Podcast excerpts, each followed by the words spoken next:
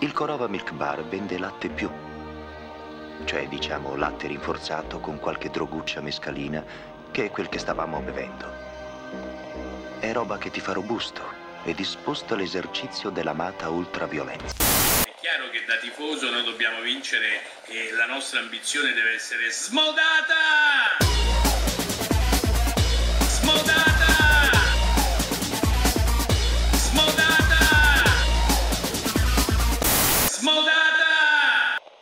Noi siamo organizzati bene, benissimo. La Juventus è quella più forte di tutti. Allora, noi siamo organizzati bene, benissimo, per cui mi faccia la domanda, senza Il partire... secondo lo doveva calciare Osimhen. Il secondo lo deve battere Elmas, perché io ho detto del- che lo deve battere Elmas. Il primo uguale, ho detto chi lo deve battere, poi si sono messi d'accordo in un'altra maniera, però i calciatori possono farlo perché loro hanno. Per cui siamo organizzati bene, provi a dirlo? Organizzati bene. Bravo, perfetto.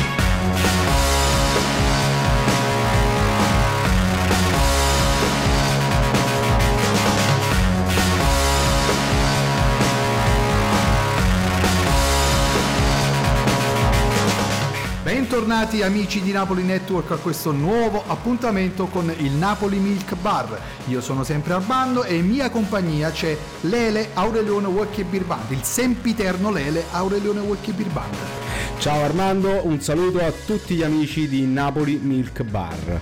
Parleremo chiaramente di Sampdoria Napoli che il Napoli ha vinto, siamo tornati alla vittoria dopo la sconfitta a Milano con l'Inter per 2-0 e parleremo chiaramente dell'Inter stessa, del Milan, ma soprattutto Lele, questa è la settimana, o meglio domani sarà il giorno di Napoli-Juventus. Eh, siamo emozionatissimi e per, per l'occasione abbiamo anche un ospite speciale, vero? Eh, eh sì, eh sì, perché abbiamo fatto la prima assunzione ufficiale del Napoli Milk Bar. Ufficiale poi, insomma. Capite Eh, a me, assunzione. Lui non lo sa neanche ancora, quindi... È per stagista, è un- l'abbiamo definito per ancora lui- stagista. Per lui è un test. Lele, se siamo pronti, allora io direi di mandare anche la sigla. Arma, ma noi la sigla, non la dream. Ah, giusto, e allora. Demo, musica!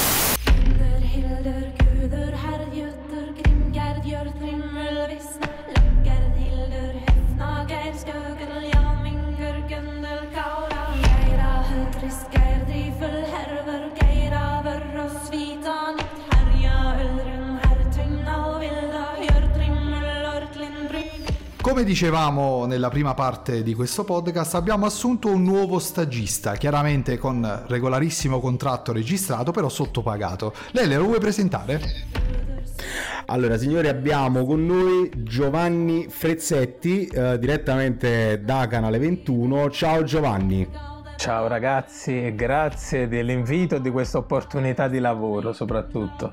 Non ti preoccupare, tanto qualsiasi coro- cosa rompe all'interno del bar te la scaliamo dallo stipendio, non ti preoccupare. Ah bene. Ma anche perché sei, an- sei ancora in prova, eh, quindi eh, non, non gridare ancora vittoria.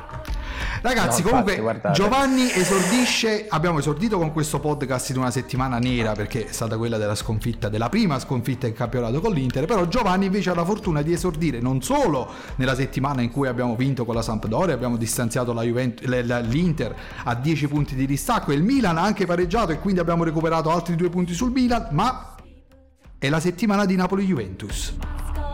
Giovanni, che sensazioni hai su... Prima di tutto hai visto la partita, cosa pensi eh, della reazione del Napoli eh, contro la Sampdoria e poi spiegaci anche un po' come vedi questo Napoli-Juventus che sembra uno dei Napoli-Juventus più decisivi degli ultimi tempi.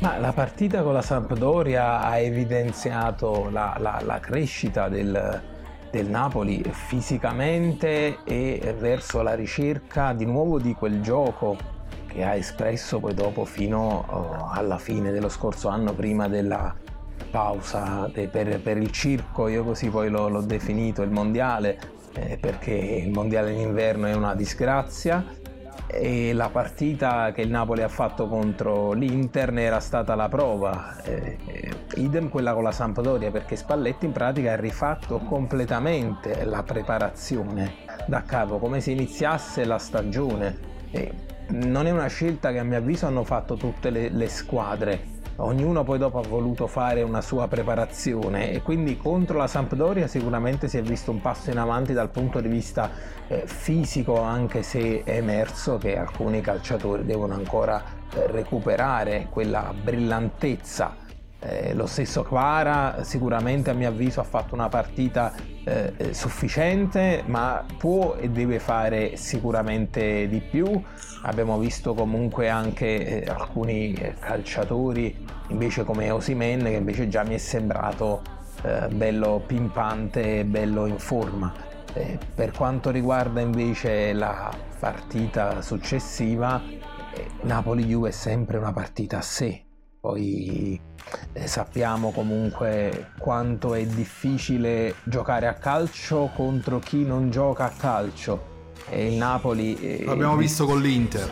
eh, esatto, esattamente. E il Napoli eh, che ci ha abituato con Luciano Spalletti nella prima parte di stagione a giocare in un certo modo e, e a giocare bene contro certe squadre. Abbiamo visto belle partite, eh, infatti in Champions contro il Liverpool, abbiamo visto comunque belle partite eh, anche in campionato, però io mi aspetto molto una gara come quella che è stata all'Olimpico contro la Roma, cioè che il Napoli eh, dominerà magari dal punto di vista del gioco, ma non è detto che la riesca a sbloccare, ci vorrà magari una giocata di un singolo.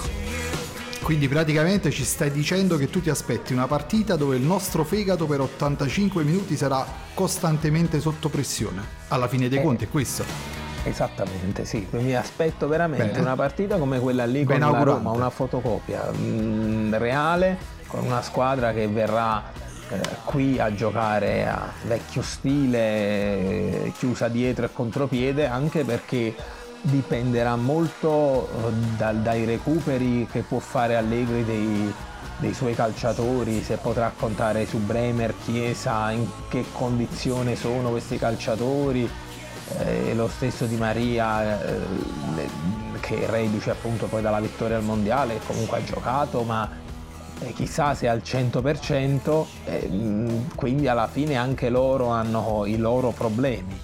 E alla fine il gioco che faranno sarà quello di secondo me ripartire. Anche nelle scelte di formazione mi aspetto un Allegri molto prudente onestamente quindi eh, magari con Milik davanti, però con altri che partono dalla panchina, eh, vedremo Chiesa di Maria e tutto il resto. Lele, voglio farti una domanda. A quanto è quotato il gol di Milik? Eh, diciamo che il gol di Milik eh, è, è quotato poco, nel senso che eh, noi siamo, il Napoli è una squadra che eh, la legge degli ex la onora sempre, eh, sia la legge degli ex sia eh, la legge eh, del primo gol stagionale, il gol all'esordio, come per esempio quest'anno è successo con Colombo, ma sono migliaia di episodi che ci ricordano che il Napoli eh, svergina da questo punto di vista eh, tantissimi calciatori. Milik eh, ricorda un po' la questione eh, est colpa di Guain eh, quando si Come si dice in ripresentò- polacco è stu colpa? Eh, in polacco si dice non sono proprio bravissimo in polacco Anche se proprio- non mi aspetto, non mi aspetto che lui vada sotto la curva a fare, sotto la tribuna a fare stu colpa, ma in, ba- in base anche a quelle che sono state le ultime no, eh, storie un po' prima di eh, andare via dal Napoli, mi aspetto che gli dedichi un cuore a questo punto. Faccia Eh, sì, il simbolo alle insigne dedicato a De Laurentiis. Esattamente, come la storia che fece a San Valentino, quella là che fu tra l'altro eh, simpaticissima perché eh, ad avercene di polemiche del genere eh, rispetto alle polemiche eh, al veleno che eh, la storia Higuain si è portata con sé. Eh, diciamo Milik è veramente uno spauracchio ehm, ed è difficile pensare eh, che il Napoli comunque riesca a, a tenere botta tutta la partita dal punto di vista eh, della concentrazione, cioè almeno quello che, che noi ci auspichiamo, però eh, c'è da dire che in, questo, in, in quest'ottica qui la partita contro la Sampdoria credo sia stata abbastanza allenante eh, per quanto riguarda la, la tranquillità. Abbiamo visto a Marassi un Napoli che poteva eh, tranquillamente patire qualcosina in più, soprattutto dopo il rigore sbagliato di Politano. eh, chi di noi non ha pensato ad una partita di quelle là toste eh, e invece è riuscito col, tramite il gioco, tramite il possesso palla, ma anche tramite eh, la verticalità delle giocate, perché poi il gol è avvenuto su un'imbucata di Mario Rui sontuoso perché Mario Rui sta facendo una stagione strepitosa um, e, e, credo quindi uno degli invisibili Mario Rui. Uno degli invisibili sì come l'abbiamo descritto su Napoli Network e diciamo che il Napoli deve uh, continuare a giocare come ha fatto uh, contro la Samp con tanta serenità um, senza pensare di voler sbloccare a tutti i costi la partita e soprattutto senza demoralizzarsi qualora gli episodi uh, possano darci contro. La Juventus in questo è una regina uh, del, uh, dello sfruttare gli episodi. basta pensare alle ultime otto vittorie consecutive con un clean sheet che ha veramente del clamoroso perché poi se andiamo a guardare a Cremona mi viene da pensare. A Cremona ma anche a Verona uh, ma anche nelle, uh, nelle partite precedenti uh, o ad esempio nel, nel primo tempo con, contro l'Inter nel derby d'Italia l'Inter ha sprecato qualcosa come 2-3 palle gol ma nitide e poi alla fine è finita 2-0 per Uh, per, la, per, la, Juventus. Quindi uh, da questo punto di vista è un test veramente probante circa i nervi della squadra di Spalletti e dei ragazzi di Spalletti. Io nel mio commento post partita alla Sampdoria il Napoli l'ho definito convalescente, però ho la netta sensazione, riguardando anche quelle che sono stati un po' gli highlights eh, e le statistiche della partita, che il, il più grande problema di, Napoli, di Sampdoria-Napoli sia stato in realtà che Sampdoria-Napoli è venuto dopo Inter-Napoli e quindi dopo la prima sconfitta del Napoli. Mi spiego meglio. Uh, Sampdoria-Napoli è stata una delle classiche partite che abbiamo visto anche durante la prima parte della stagione fatte dal Napoli. Parlo di quelle partite, quelle là un po' più maschie, più toste, che si giocavano molto più sui nervi, dove il Napoli ha sempre avuto pazienza, perché ha dimostrato anche a, a Genova di avere pazienza, come hai detto tu prima. Però l'unico problema per il quale, ecco, si è parlato di una prestazione un po' sottotono, eh, una prestazione eh, di alcuni singoli non al top. Secondo me sia stato per l'appunto il fatto di, gio- di, essere arrivato immediatamente dopo la partita con l'Inter, che è stata la prima sconfitta, ripeto.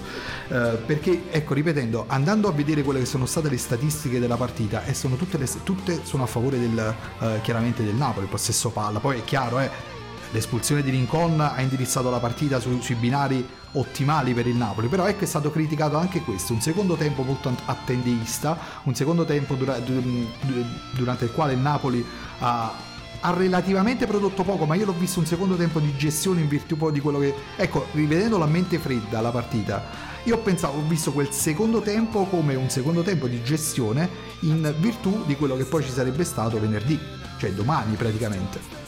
Io non so Giovanni come la vede sotto quella... Ah, guarda Armando, secondo me quel, quella partita con la Sampdoria, un qualunque Napoli degli ultimi anni, quindi già quello di alto livello, non l'avrebbe vinta dopo la sconfitta con l'Inter. Quindi già questo secondo me è un segnale.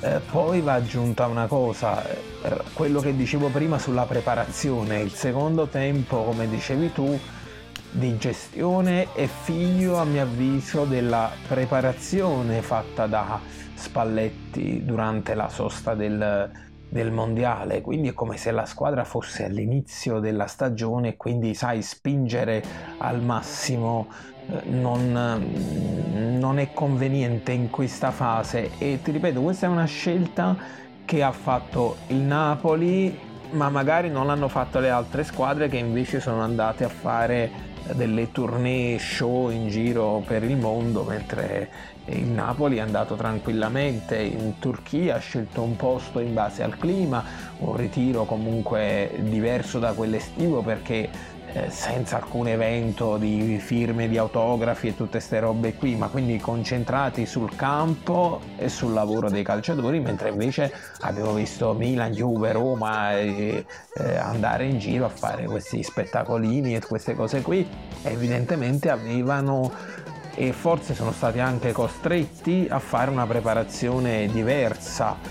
Il Napoli invece contro la Sampdoria ha dato un segnale eh, psicologico forte, ovvero quello di andare a vincere una partita dopo che hai perso invece contro l'Inter uno scontro importante appunto alla ripresa, la prima sconfitta in Serie A perché poi eh, la seconda in stagione ma l'altra è stata con il Liverpool che comunque ci ha fatto passare i primi nel giro Influente esatto. poi tra l'altro. Quindi.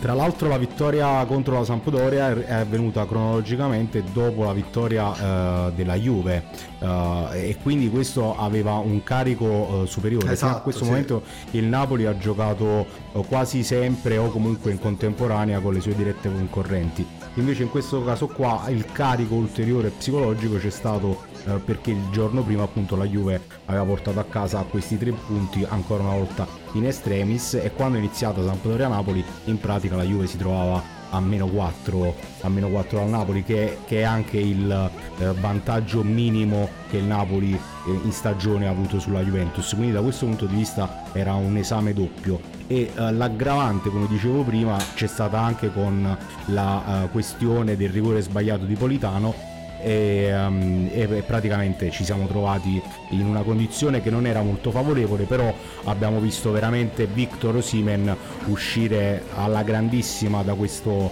ehm, da questo da questa impasse e soprattutto da questa pausa. Un, un vero e proprio tornado eh, l'abbiamo descritto come Tasmania eh, perché è veramente un'ip- un'iperattività che eh, dà quasi sui, nervi, stressa ogni tipo di difensore, stressa la linea continuamente. E da questo punto di vista anche Kvaratskhelia ha avuto qualche giovamento dal punto di vista degli spazi eh, perché anche l'occasione che ha sbagliato quella là sull'imbeccata perfetta di Politano un, un, un grandissimo lancio rasoterra che praticamente l'ha messo davanti al, al portiere. In quel caso là volevo analizzare questo tipo di azione perché è un'azione che, so, che il Kvara del prima eh, della sosta non avrebbe mai sbagliato. Lì c'è stata proprio eh, la, mh, la- diciamo la, la situazione chiara che ci fa capire che Quara in questo momento ha ancora poca lucidità perché non è stato in grado di elaborare il progetto tecnico quindi quello che avrebbe voluto fare nonostante avesse del tempo a disposizione perché poi la galoppata è durata un, almeno 20 metri in totale solitudine. È arrivato davanti al portiere che non aveva ancora preso una decisione e questo solitamente è segno di scarsa lucidità più che eh, un problema fisico Lucidità che ecco, mh, diciamo che nella prima parte di stagione aveva dimostrato di avere.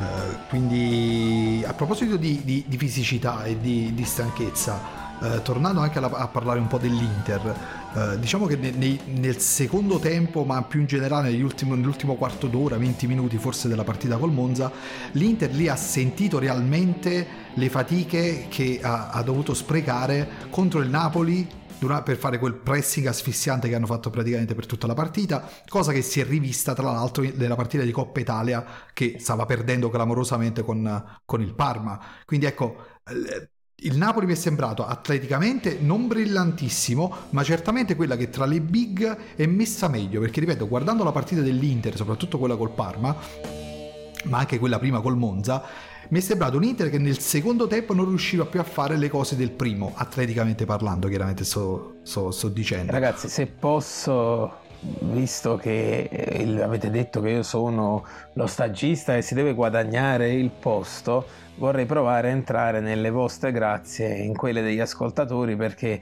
ascoltavo prima Lele che parlava della Juve, il distacco che aveva il Napoli, il vantaggio, ma attenzione a considerare la Juve una eh, possibile rivale per la corsa scudetto, perché stiamo parlando di un club che ha due inchieste addosso e che eh, secondo quello che filtra tra gli addetti ai lavori che sono poi specializzati in, queste cose qui giuridiche o magari economiche eh, è molto probabile che comunque da una delle due non ne esca indenne e che la penalizzazione possa riguardare già questo campionato. Ho sentito anche qualcuno lanciare qualche provocazione che vorrei rilanciare che i punti che sta facendo adesso la Juve sono per la lotta salvezza, cioè per visto che magari potrà ricevere una penalizzazione bella pesante eh, i punti che sta mettendo adesso in cascina possono evitarle la Serie B. Ma al di là di questo scenario che vedremo eh, come andrà a finire, però ripeto, da quello che risulta è molto probabile che la Juve venga penalizzata già in questa stagione. Quella di venerdì comunque è una partita che è sempre stata a sé nella storia del Napoli, quella contro la Juve.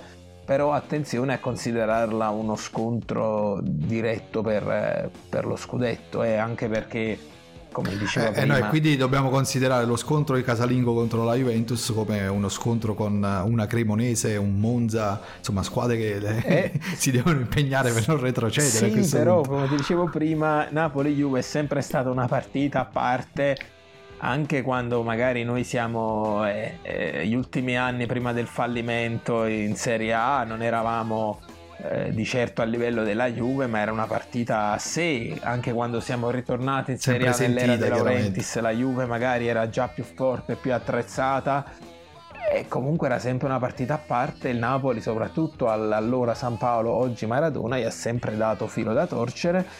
Però volevo lanciare questa provocazione che poi non è neanche tanto una provocazione per provare a farmi assumere eh, Giovanni, sei, sei assunto, allora... scusa Armando, uh, sei vai, assunto, vai. ci è piaciuta questa provocazione e infatti su Napoli Network abbiamo trattato molto il tema uh, Juventus e soprattutto delle inchieste. Perché noi siamo liberi, noi scriviamo soltanto noi della verità. Quello che reputiamo sia vero, senza compromessi. Uh, le carte, le, ince- le, intercettazioni sono dei fatti, quindi sui, uh, ai quali non possiamo uh, far finta che eh, non esistano e vanno raccontate e noi l'abbiamo raccontato. Eh, però c'è anche da dire una cosa, sono d'accordo con te che questo può, può essere uno scontro, uno scontro parziale, cioè che possa decidere la classifica almeno in maniera momentanea, ma anche dal punto di vista tattico sarà una partita che si svilupperà come tra una big europea che, che gioca un calcio eh, internazionale e una squadra che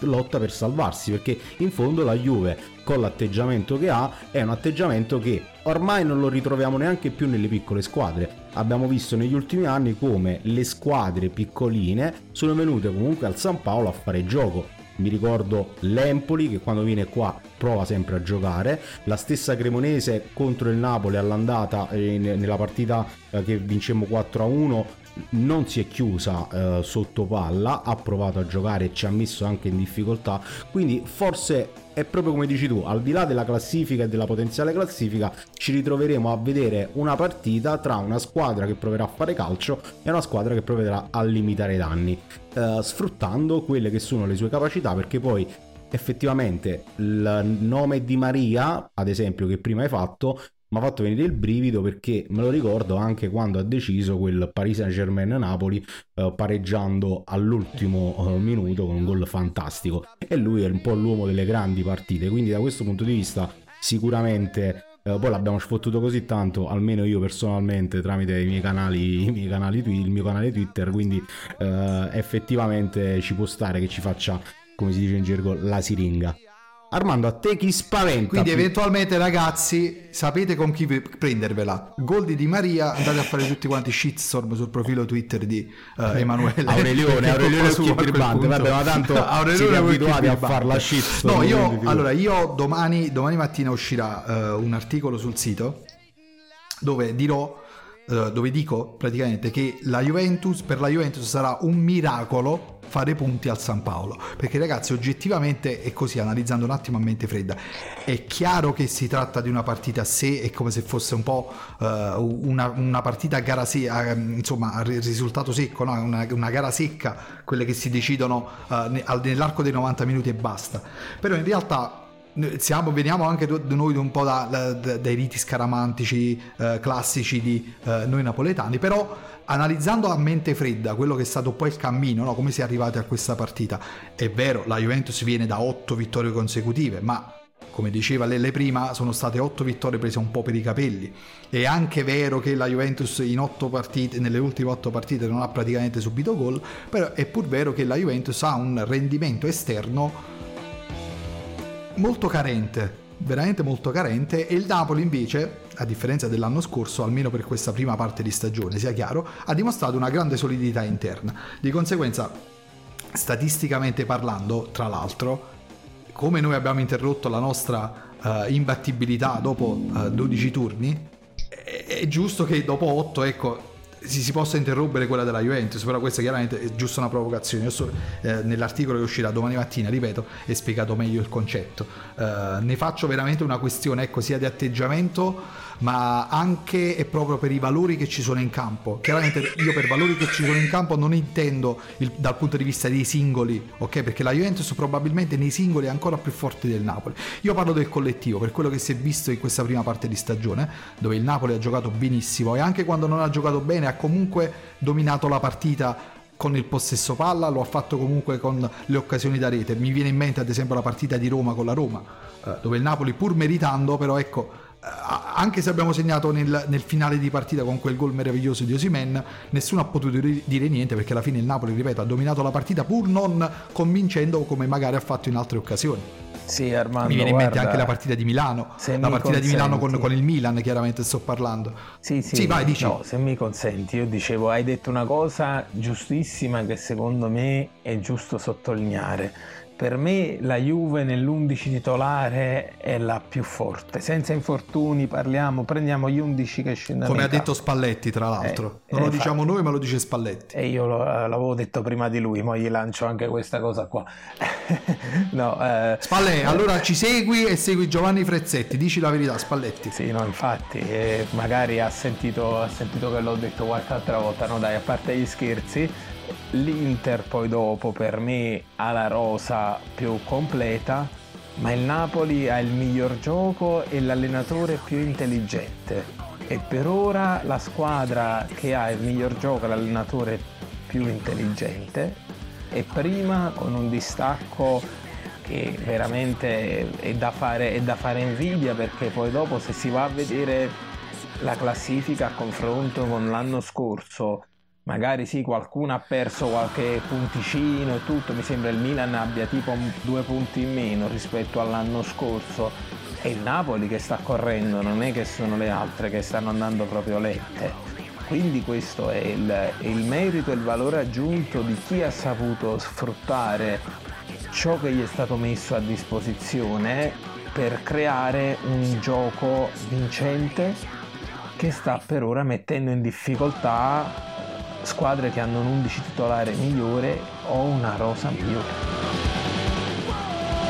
Diciamo anche la verità, all'Inter è venuto meno Lukaku, Eh beh, eh, sostanzialmente. Il grande problema dell'Inter si chiama Romelu Lukaku.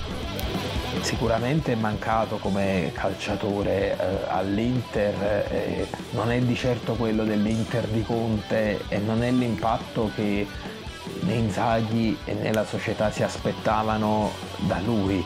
Però secondo voi questa mancanza di Lukaku vale 10 punti? Non so se è quello il vero problema. No, diciamo, diciamoci anche la verità, già l'anno scorso eh, si era vista l'incapacità di Inzaghi eh, per quanto riguarda i- quei piccoli cambi eh, tattici, le accortezze tattiche da fare per colmare un po' quel gap che c'è sta perché nonostante l'Inter sia arrivata seconda dal punto di vista proprio del gioco è stata di molto inferiore rispetto al Milan e allo stesso Napoli che le è arrivato dietro. Eh, quindi Inzaghi è sempre lo stesso, è lo stesso dell'anno scorso, gioca nello stesso identico modo, eh, ha cambiato qualche calciatore, però sostanzialmente il gioco di Inzaghi è praticamente uguale. Lo stesso non si può dire del Napoli, perché il Napoli nonostante abbia lo stesso impianto di gioco, ci sono state delle accortezze, la prima cosa che mi viene in mente sono i due terzini che non giocano più larghissimi ma entrano dentro al campo facendo lo spazio come per eh, i due esterni d'attacco che invece sono molto più larghi rispetto all'anno scorso questo probabilmente anche per accentuare un po' le caratteristiche di Kvaratskhelia. Questa sarebbe una bella domanda da fare al mister. E proprio per creare spazio, non è stato chiaramente lui ad inventarlo, perché il primo che l'ha fatto a memoria che mi viene in mente è chiaramente Guardiola. Parte tutto da lì, oramai il calcio moderno. Però ecco, sono state le piccole accortezze che il Napoli ha messo in atto per migliorare un po' quelle che sono state le carenze dell'anno scorso e per andare a fare un upgrade invece di quelle che sono state le cose buone fatte l'anno scorso.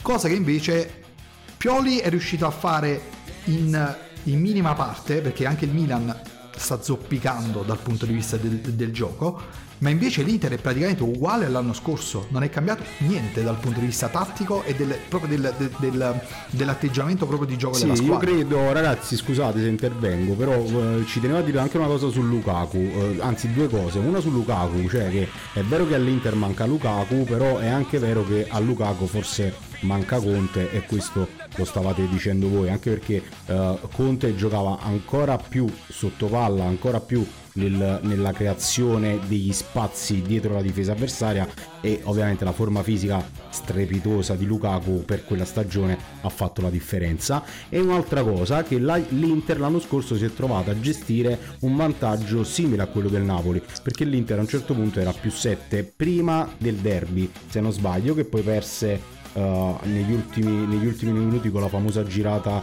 uh, di Giroud. Uh, quindi da questo punto di vista un po' il percorso del Napoli e dell'Inter, anche se quello del Napoli viaggia su valori più alti perché credo che a questa giornata l'Inter non aveva gli stessi punti, però comunque aveva un enorme, un enorme vantaggio.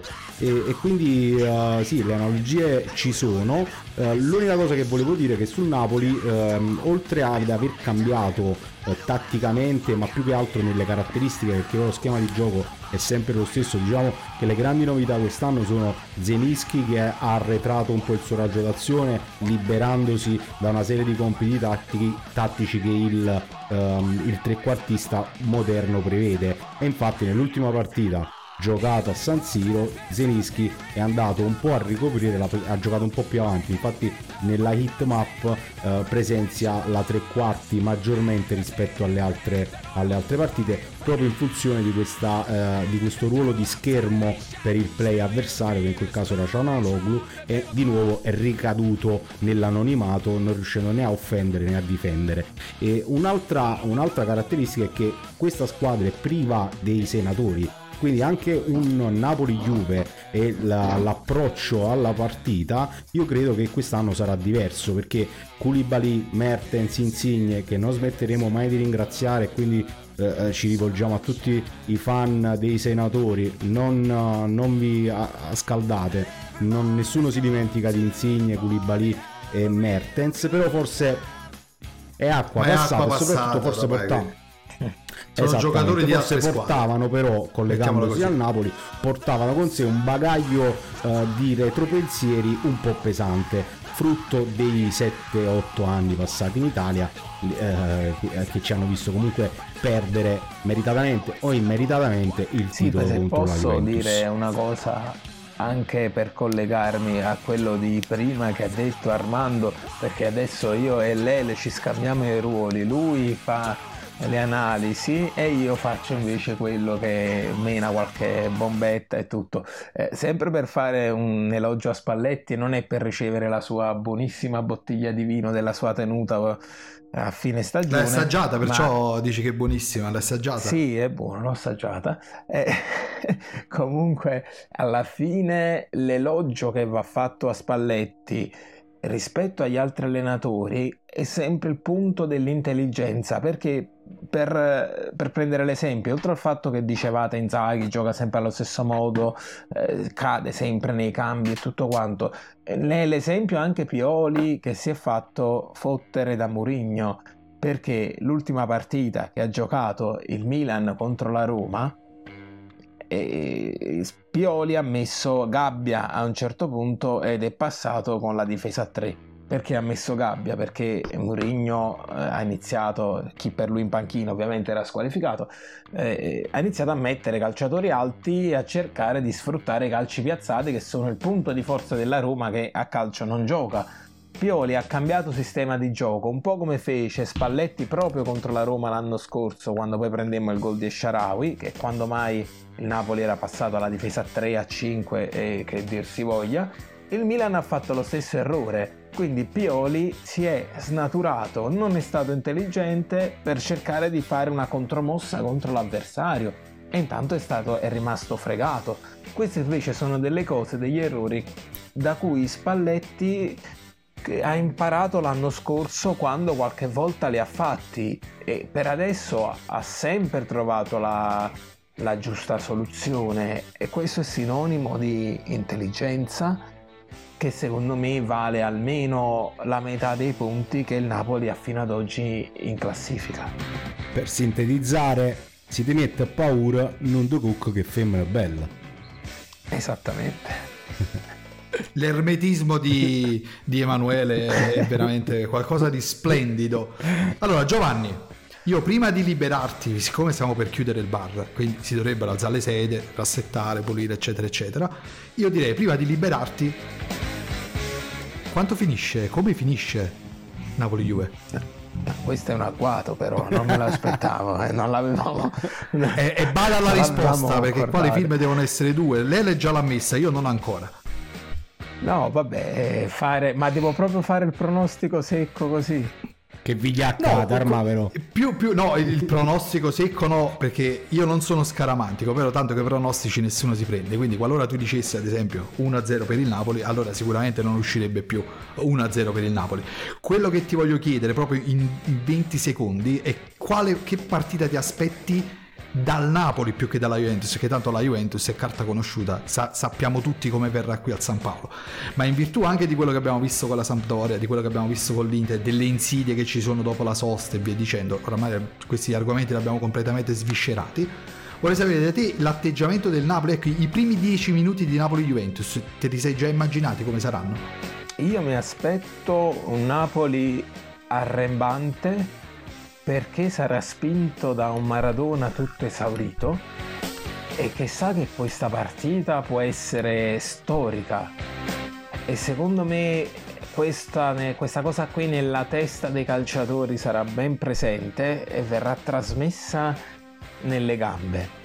Quindi io mi aspetto questo, un inizio arrembante, che non voglia dire quindi che il Napoli segnerà uno o due gol nei primi dieci minuti, perché poi in generale mi aspetto una Juve d'esperienza eh, che bloccherà e incarterà la partita e come ho detto prima sulla scia di quel Roma-Napoli sarà la giocata del singolo, il guizzo del singolo, magari proprio lo stesso Simen che sembra ad oggi quello più in forma, a poter regalare una vittoria e quello che può essere davvero il ritorno di un sogno. Io la firma la metto a questo punto, Lele, quindi per me È assunto. è assunto in, piana- in pianta stabile, contratto fino al 2000, contratto quinquennale, eh, come è solito fare il Napoli. Facciamo un 3, Così- un 3 più 2 con opzione unilaterale, perché poi il Napoli le fa tutti così i contratti. Con clausola rescissoria a 70 milioni di euro. Valida solo per eh, Sky. Per l'estero. No, per Sky. Ah, ok, giusto. Per Sky va bene, ti possiamo liberare. Giovanni, noi ti salutiamo. Ma no, ma lasciatemi qua al sud, ragazzi, perché volete Eh, c'è ragione, c'è Sky? ragione. Ma, non lo so. Eh, ma lasciatemi qua, io sono amante di Napoli e della mia terra, Milano è fredda. Ma non ce l'hanno una redazione C'è la nebbia. Sky. E quando c'è la Non è nebbia prevista. non si vede. Ma non penso, ragazzi. Non, eh, ormai sappiamo Qual è il bene pubblico di riferimento? Qual è il pubblico di la riferimento? nazionale sta domanda finale, che però oramai il contratto è firmato, però quindi eh, figurati, eh, rispondi liberamente. è fatto, è fatto. Le G sono fair. Le G sono fe, ma doveri come arbitro, la designazione di doveri, come la vedi? Perché eh, era, era in ballottaggio con Orsato, quindi tra, tra doveri e Orsato diciamo che eh, Sì. il meno peggio. Anche se a me do- Scarto doveri e piace. Pidio Primera.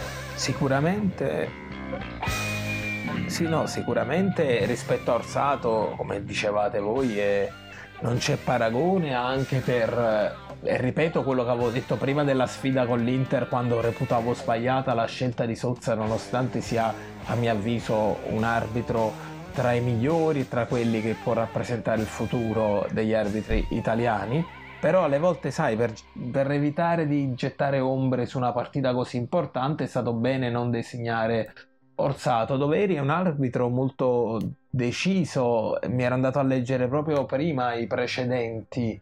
Eh, lui ha arbitrato tantissime partite col Napoli, infatti io me lo ricordo eh, anche agli inizi, quindi è un arbitro che ha avuto una crescita esponenziale, che è una persona ferma ed è quello che ci vuole poi in queste partite qui perché poi basta poco per, per rovinarle. Quindi a me piace come scelta sicuramente migliore rispetto a quella di Armando, è stata una scelta quindi coscienziosa da parte dell'AIA questa. Una volta tanto, hanno sentito, forse hanno letto i nostri editoriali, Eh. eh, quindi sono un attimo... Li facciamo- Hanno, hanno riacquistato di nuovo il senno. Li stiamo facendo tremare praticamente. Ragazzi, quindi ripeto, salutiamo Giovanni, ci risentiamo chiaramente la prossima settimana e avremo anche un ospite la settimana prossima che non vi sveliamo, però la settimana prossima non saremo soltanto noi tre, ma ci sarà anche un ospite. Giovanni, ti liberiamo, ti facciamo salutare i nostri amici di Napoli Network. Io vi ringrazio e vado a iniziare a pulire i piatti, ci stanno le tazzine, qua avete fatto un cenone, non è un bar, quindi mi tocca lavorare molto, poi a- alla fine cercherò un giovane che possa prendere il mio posto da stagista, visto che adesso mi state ufficialmente assumendo perché ci serve. Sì, qual- Assolutamente. qualcuno il lavoro assolutamente. sporco lo deve fare sempre. Grazie ragazzi, alla prossima. Ciao Giovanni, Lele, prima di arrivare nella parte finale della nostra classica end card, Oh, bravo sto Giovanni, eh, qualcosa però. per eh, bravino, bravino, Bravino. bravino, siamo stati bravi a pescarlo. Eh.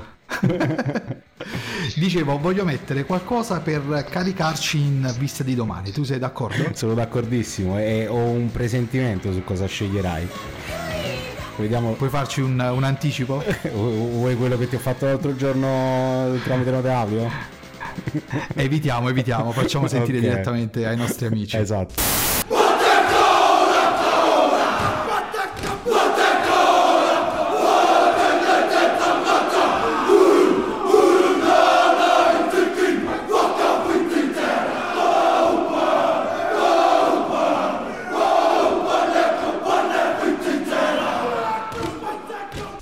Ci magna mamma, ci magniamma.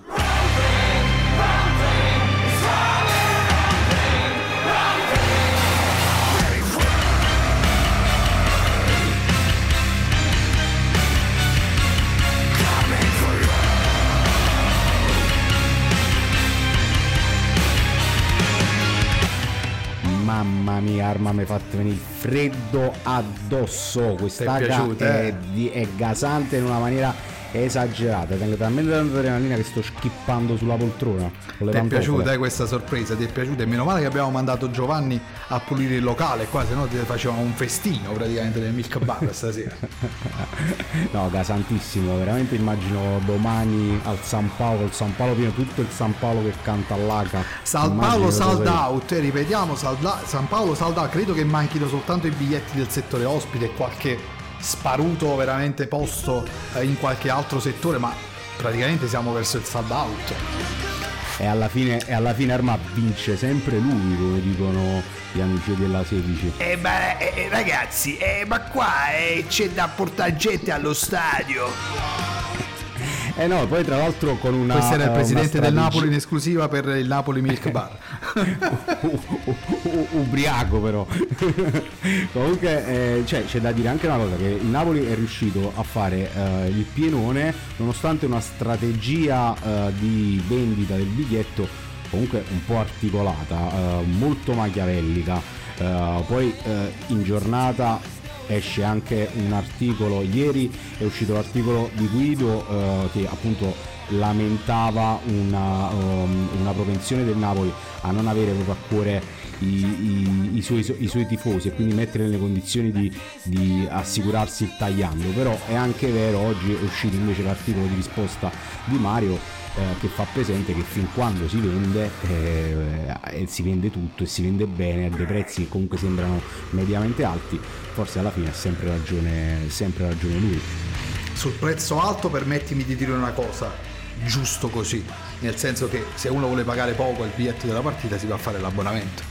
Cioè, per me è equo, Esattamente. cioè, altrimenti sarebbe mettere un, pre- un biglietto ad un prezzo molto più basso, significherebbe poi andare a mancare di rispetto a quelle poche decine di migliaia, ma nemmeno forse, di abbonamenti che abbiamo fatto quest'anno, o meglio che, che ha fatto il Napoli Anche perché- quest'anno.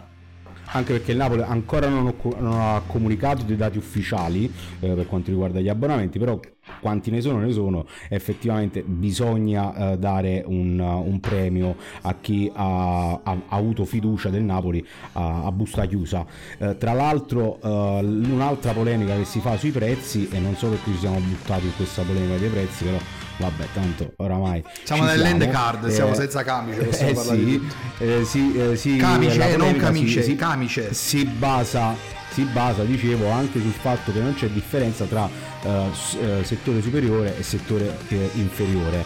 Eh, forse qui pot- si poteva fare qualcosa in più, ci sono diverse teorie eh, al riguardo, anche perché poi eh, per quanto riguarda gli abbonamenti invece la differenza c'è stata e come.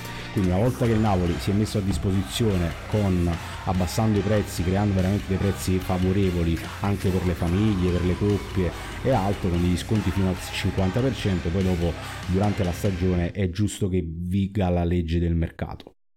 Ma tu ti aspetti qualche novità per gli abbonamenti per il girone di ritorno? Cioè, io fossi il Napoli, sinceramente, considerando che, io ripeto, non credo che i numeri degli abbonamenti in estate siano stati esaltanti. Quindi, se vogliamo un po' rilanciare, eh, mettere un po' più. Anche se, ripeto, eh, d- dal punto di vista strettamente economico, Presidente, ci conviene di, di di vendere i biglietti. Però per andare un po' più incontro magari ai napoletani, ecco, potrebbe essere una buona idea di, quale- di quella di fare un mini abbonamento per tutto il girone di ritorno. Eh sì, eh, potrebbe esserlo, però finché la richiesta è alta mm, non conviene farlo, perché poi eh, guadagnare sul singolo tagliando è un margine, un margine superiore. Solitamente queste qua sono soluzioni che servono per incentivare i tifosi ad andare allo stadio quando la richiesta si abbassa, è stata fatta in tempi eh, diciamo di magra, eh, però non credo eh, che sia una politica corretta dal punto di vista aziendale quella di dare un ulteriore vantaggio al tifoso che comunque come vediamo 50.000 persone in un modo o nell'altro con tutte le criticità economiche che si porta la nostra eh, società napoletana economica comunque si trovano sempre disposti a pagare. Quindi finché eh, la richiesta c'è non credo che il Napoli faccia passi in avanti. Forse sulla logistica eh, nel senso sulle tempistiche di rivendita qualcosina si può fare però per il resto credo che non ci sono elementi per pensare ad un abbonamento ulteriore un nuovo mini abbonamento Siamo passati quindi dal Napoli Milk Bar al Marketing Milk Bar. Eh, ma, ma purtroppo or- questa- quest- in questo periodo i soldi e il calcio vanno di pari passo. I Cioè, non si può fare un'analisi. I soldi, non si può cacci i soldi, non si può fare un'analisi eh, Del eh, societaria se- senza parlare di soldi. Brad Pitt. E, e- Guarda, Angelina Jolie. quella sigla. È fantastico, è fantastico, è fantastico. Allora, noi siamo partiti con le doppia- dichiarazioni di Spalletti, ok? Durante la sigla questa volta abbiamo inserito le dichiarazioni di Spalletti. Non abbiamo parlato prima con eh, Giovanni, magari ne approfondia- ne approfondiamo un attimo adesso. Ti sono piaciute le este- che io immagino ti abbiano gasato, perché la comunicazione di Spalletti è per me ad un livello superiore e forse è superiore anche perché è scostumata rispetto a Beni, perché io fino a- pri- prima dell'avvento di Spalletti ho sempre pensato che la, che la comunicazione del Napoli si fosse evoluta con l'avvento di Benitez, solo che Benitez ha una plomb inglese pur essendo spagnolo, però è sempre stato morigerato, non è mai andato oltre, forse l'unica cosa che si è permesso di dire nei suoi anni qui a Napoli e fu quel ci può stare, e fu una educatissima polemica nei confronti della Juventus, ma non è mai stata sopra le righe, non è mai stata eh, scostumata. Spalletti invece ci- sta abituando, ma come già aveva fatto su altre panchine, a delle perle inenarrabili, tipo le- praticamente quello che ha detto eh, sia ai microfoni di Dazon a fine partita che poi anche in conferenza, no, poi quella post partita chiaramente sto intendendo.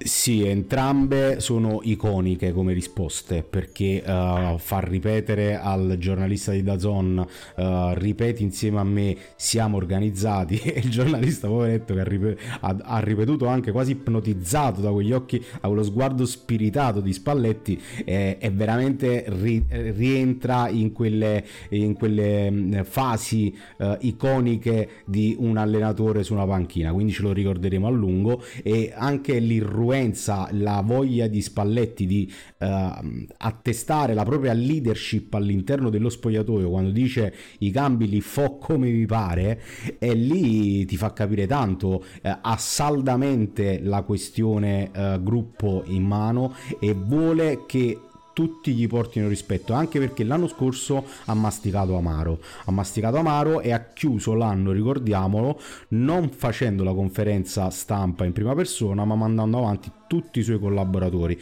perché a un certo punto si parlava di condizione atletica, altro, e mh, al, in quel preciso istante non capì bene il messaggio di Spalletti, che voleva lanciare Spalletti, però poi alla luce delle dichiarazioni di quest'anno, alla luce della, uh, della, uh, della comunicazione generale che ha avuto quest'anno, ora è tutto più chiaro uh, e quindi quella là è stata una bella forma di protesta anche quella dell'anno scorso.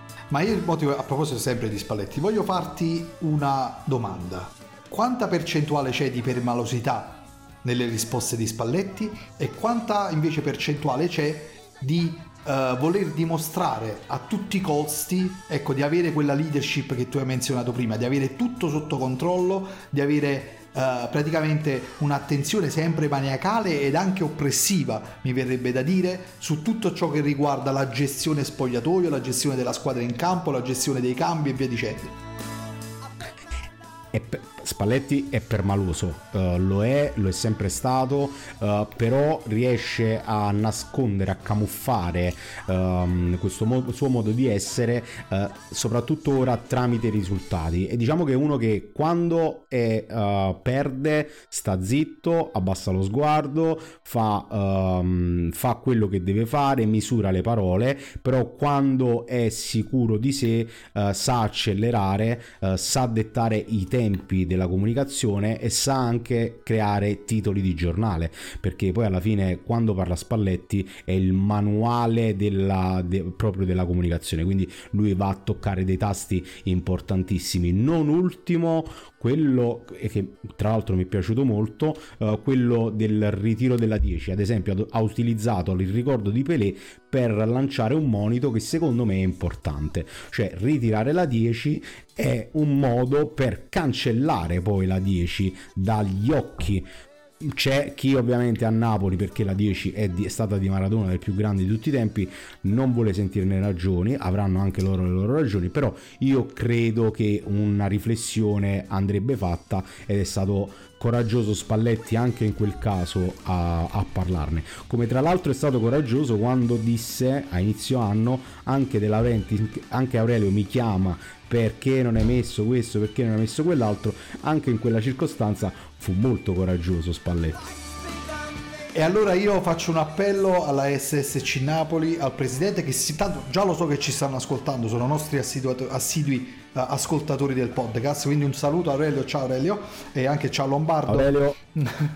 quindi l'appello che facciamo nel nostro piccolo, chiaramente, a nome chiaramente non di Napoli Network, sia chiaro, perché altrimenti qualche altro collega ci ammazzerebbe, ma a nome mio di Armando Coppole e immagino anche di Emanuele Pugliese alias Aurelione Walkie Birbant, rimettete la 10 alle spalle di un calciatore del Napoli. Un calciatore che viene a giocare al Napoli deve avere il diritto di sognare di indossare la maglietta numero 10, così come un bambino deve avere il diritto di poter comprare una maglietta col 10 dietro alle spalle, perché è un 10 che è pesantissimo e quindi sarebbe anche al di là della fascia di capitano, che diventerebbe quasi un surplus qui a Napoli, cioè chi viene a Napoli e si riesce a mettere la 10 su, sulle spalle, altro che capitano a quel punto.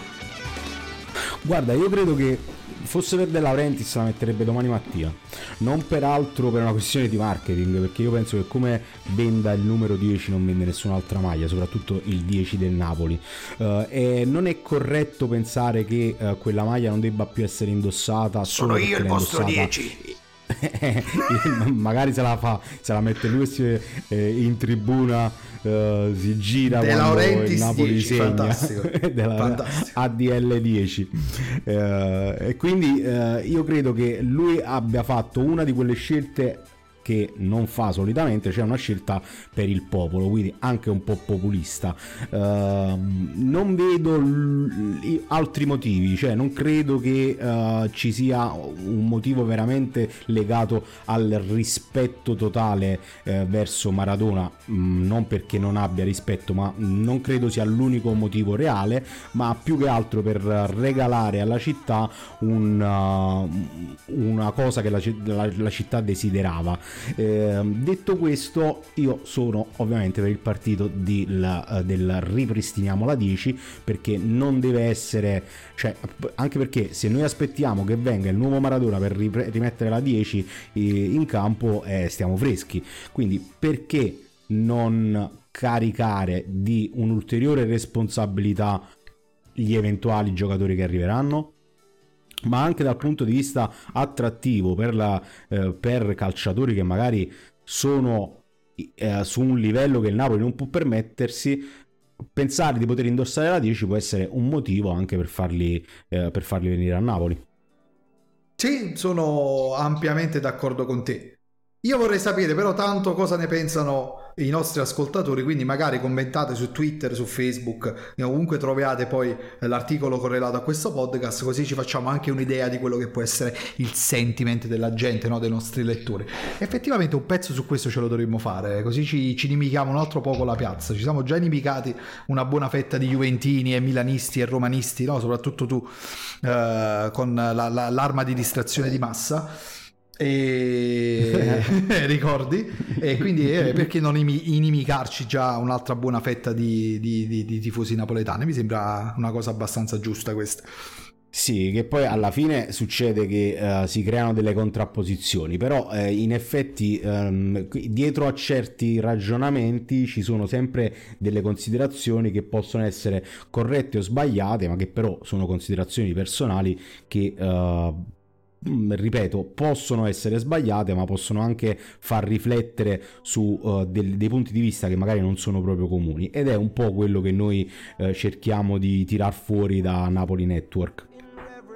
Lele in chiusura perché vedo che Giovanni si è dato tanto da fare ha praticamente finito ha sbarazzato tutti i tavoli qui è tutto lindo e pinto quindi praticamente a breve ci chiude anche dentro che gli abbiamo dato anche gli ho dato anche le chiavi eh.